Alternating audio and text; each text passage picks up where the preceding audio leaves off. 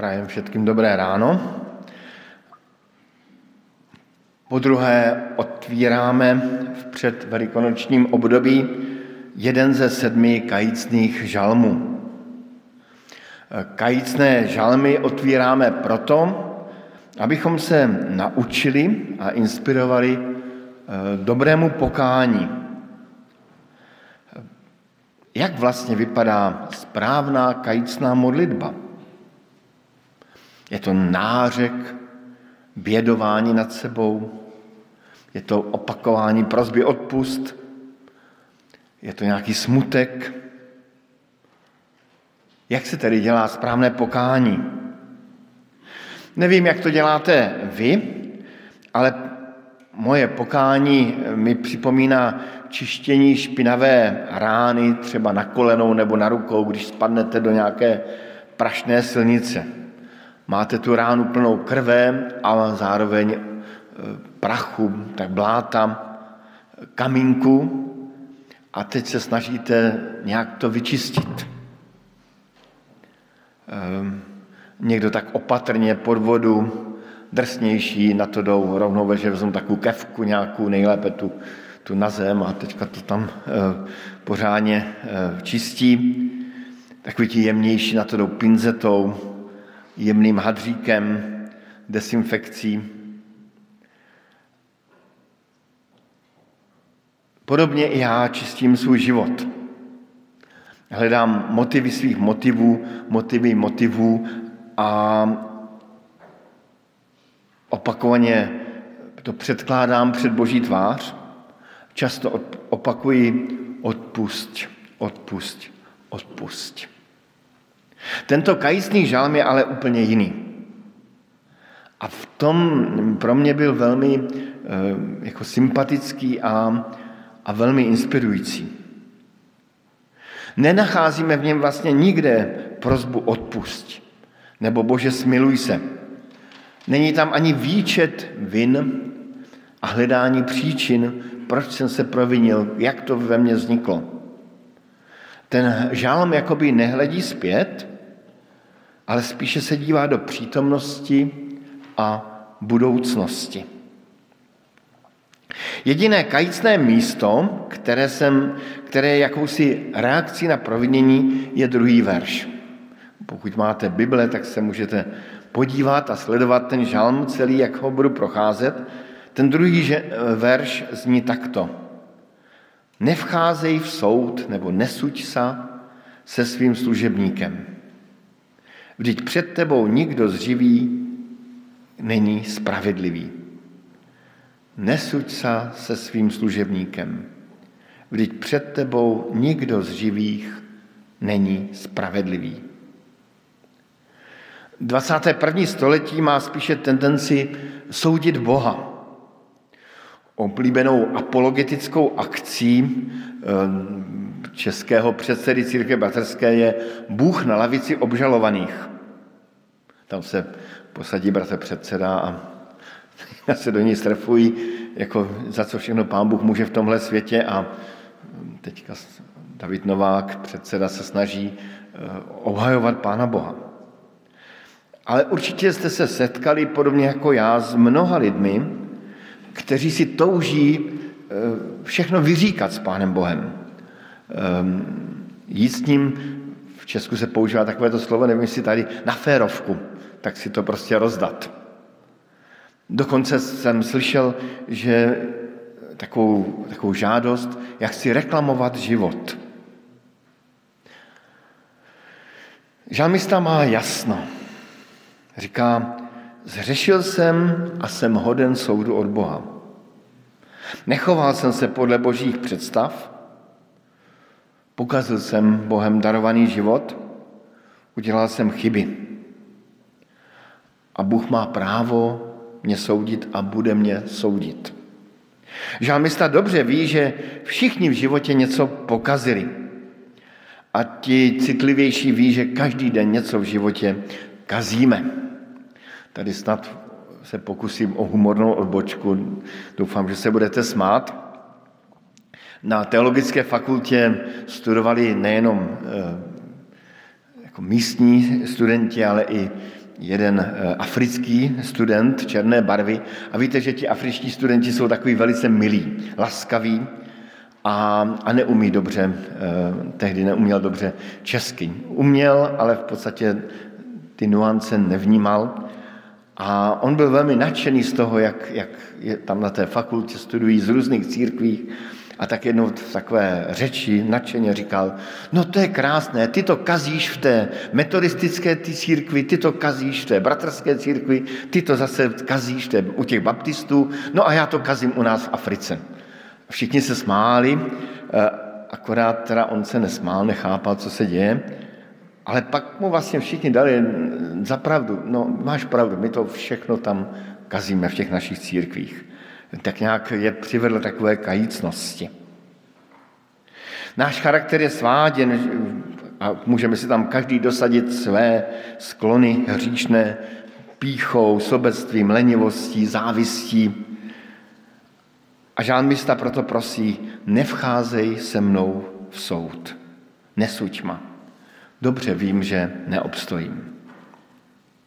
A my křesťané, kteří máme novou smlouvu, víme,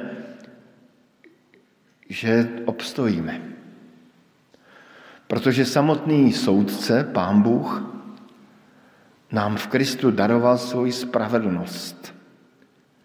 A naší nespravedlnost vzal na sebe v Pánu Ježíši Kristu. To je to evangelium, kterému věříme a které žalmista ještě neznal. Ale tušil, že musí existovat nějaká cesta ven. Cesta z hrozby božího soudu. Proto prosí, nesuď ma. Podle čeho žalmista poznal, že hřešil? Ve svém svědomí? Možná, ale zdá se, že to žalmista pochopil z okolností života. Život se mu prostě nedařil. V jeho životě se objevili nepřátelé, on doslova nepřátelé jeho duše, pak na něj padlo cosi jako deprese, říká, můj duch chřadne, nebo srdce mi tuhne, to je verš šestý. Žálmista má pocit, že pán Bůh před ním skrývá svoji tvář ve verši sedmém. Když člověk dělá špatné skutky, kazí ten svůj život, tak, ehm, tak ztrácí duchovní zrak. Nevidí, nevidí, že, že pán Bůh je s ním. A pro věřícího je to strašný pocit, když, má, když vnímá, že Pán Bůh se mu vzdálil. To jsou ty signály, kontrolky, které svítí v našem životě a jakoby volají, je něco špatně. A je dobře, že takové signály vnímáme. O těch signálech jsme mluvili před třemi týdny. Co je ale mnohem zajímavější, je vývoj celého kajícného žalmu po úvodních prozbách Alkání jakoby žalmista ve své mysli ještě během té modlitby povstával z těch chmurných, smutných nálad. A to je mi právě velmi eh, jako sympatické na tom žalmu, že žalmista nezůstává jen u svého hříchu a u své viny, že žalmista není hříchocentrista, eh, ale dívá se dál a chce eh, nějak pokračovat dál. Podobně jako i, když se vrátím k tomu příkladu odřených rukou nebo kolena, tak prostě dokonale se vám to nepodaří vyčistit. Vždycky tam něco zůstane. A musí se to nechat tak trošku vyhnít, vyhnisat. Žít třeba i s trochou nečistoty, ale žít dál. A ne stále se vracet k tomu, já jsem takový špatný člověk, já jsem takový špatný člověk. Víte, bratře kazatel, já jsem velmi hříšný. A jak ten žalmista povstává? Nejdříve vzpomíná ve verši pátem na zašlé dávné dny. Vzpomíná na to, jak pán Bůh byl s ním a jak v jeho životě pán Bůh konal svoje dílo. To je velmi důležitý moment, připomínat si, co Pán Bůh v našem životě dělal. Právě obyčejná vzpomínka nám může velmi dobře pomoci odrazit se ze dna. Tady bych si dovolil použít takovou postní ilustraci. Významný český obezitolog, doktor Matoulek, dneska už docent Matoulek, ten je takový stoupencem toho, že není přítelem nějak diet velkých, říká, že svým pacientům i klobásky povoluje, jenom malé a jednou týdně, ale to už je věc jiná. A, e, ale naopak pozbuzuje k přidání pohybové aktivity. A tím, že člověk nejlépe docílí schudnutí. A říkává, že právě ta jeho terapie funguje u těch lidí, a on často pracuje se staršími lidmi, e, kteří kdysi v mládí z radosti dělali nějaký sport, který je bavil. Protože i ve středním věku nebo v seniorském věku se jim najednou v paměti vynoří ten dávný pocit, že to vlastně bylo nesmírně příjemné, když běhali, když pádlovali, když ehm, dělali atletiku. A ta vzpomínka je potom přivede k rozpohybování. Já jsem se na to vzpomněl minulý týden, kdy jsem měl takovou svížnou procházku a najednou jsem si vzpomněl, že jsem kdysi také běhával. Taková vzpomínka, pěkná vzpomínka, moc pěkná. A, ehm, a to je právě dobré, když si člověk vzpomene minulé doby. A to zřejmě udělal i ten David. Vzpomenul si na to, že to vlastně s Pánem Bohem bylo nesmírně hezké. Jakoby se nadýchnul a potom nezůstává v těch vzpomínkách.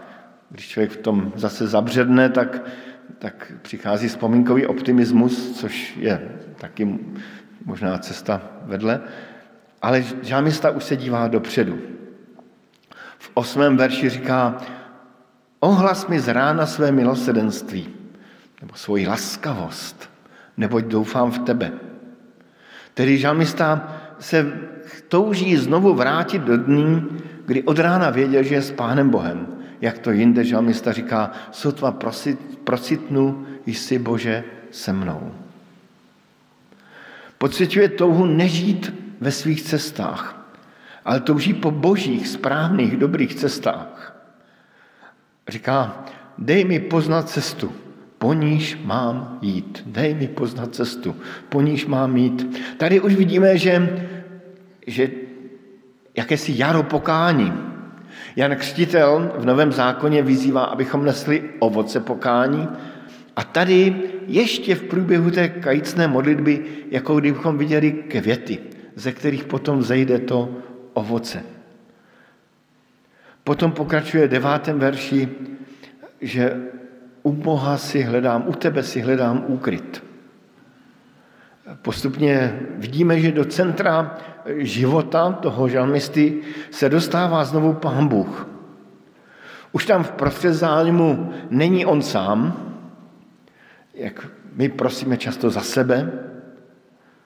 Není tam ani ten hřích, jak jsem říkal, není hříchocentrista, stále se nepřehrabuje, nečistí tu svoji ránu, ale v prostřed jeho života je pán Bůh.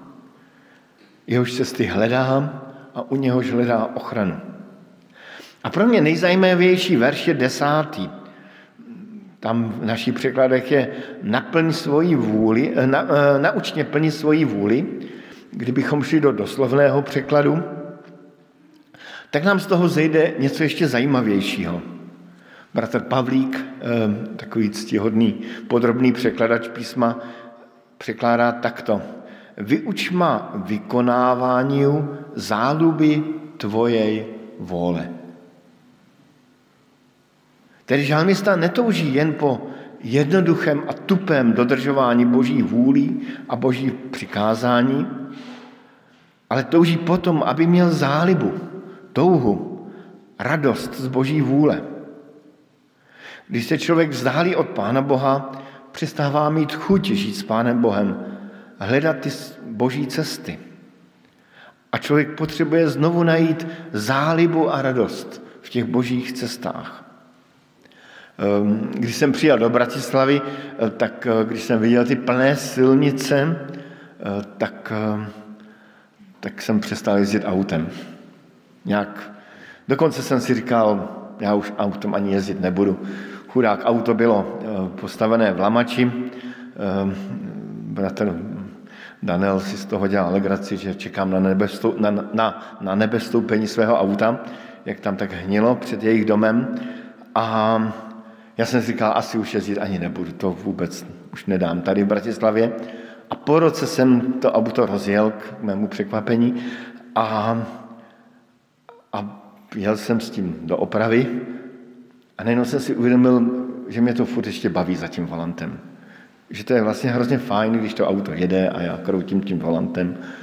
A, a znovu jsem prožil zálibu v tom autě a řekl jsem si, ještě to nevzdám, ještě budu jezdit a teraz už dojedu i na cukrovou dokonce se spoceným čelem. Ale podobně je to i v životě, že, že člověk prožije nové obnovení radosti z toho, co vždycky dělal rád. Kolikrát jsem slyšel takové vyznání například muže, že se znovu zamiloval do své ženy, třeba v 60 letech, což je krásné. Ehm, nebo naopak, žena se zamilovala do svého muže. Ehm, že se člověk znovu zamiloval do hledání boží vůle, do hledání v božím slově, jak má žít. Či ta modlitba v desátém verši by se možná dala přeložit velmi volně a trošku vulgárně. Bože, dej, aby mě bavilo žít podle tvé vůle. A pak už se blíží závěr. Všimněme si, že v závěru, v tom verši desátém, jedenáctém, je ten závěr velmi podobný modlitbě páně.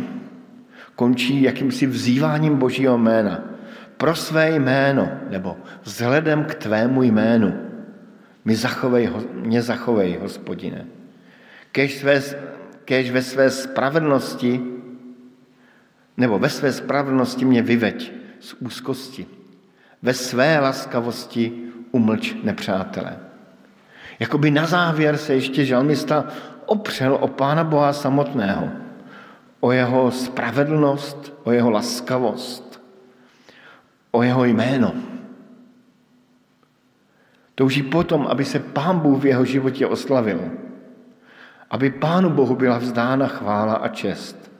Neprosí za to, aby se mně dařilo dobře a aby mi k tomu Pán Bůh pomohl, ale přeje si, aby se Pánu Bohu dařilo dobře a byl oslaven Pán Bůh skrze jeho život. A vedlejším produktem takového života, kde je Pán Bůh oslaven, je opravdu spokojený a naplněný život. A tím přicházíme k závěru. Ehm, v druhém čtení jsme četli ten známý příběh o mládenci, bohatém mládenci. Toužil po věčném životě, toužil po čem si jako pokání. Svůj život žil podle božích přikázání. A konal takové jakési pokání a bylo takové trošku namyšlené pokání. V centru jeho života stál stále on, ten bohatý mládeně, mládenec. Zřejmě si ani neuvědomoval svůj hřích a svůj hřích ani neviděl. Pokání může být opravdu špatné pokání, vnější, povrchní. Reformátoři používali velmi pěkný termín, říkali účinné pokání. Naše pokání musí být účinné. Účinné pokání zřejmě začíná už v samotné modlitbě, která se stává více orientována na Boha a jeho cesty. Když člověk v modlitbě opouští sám sebe, opouští svůj hřích, i soustředění na svůj hřích a proměňuje se a začíná žít touhou po dobrém životě, ve kterém je Pán Bůh oslaven.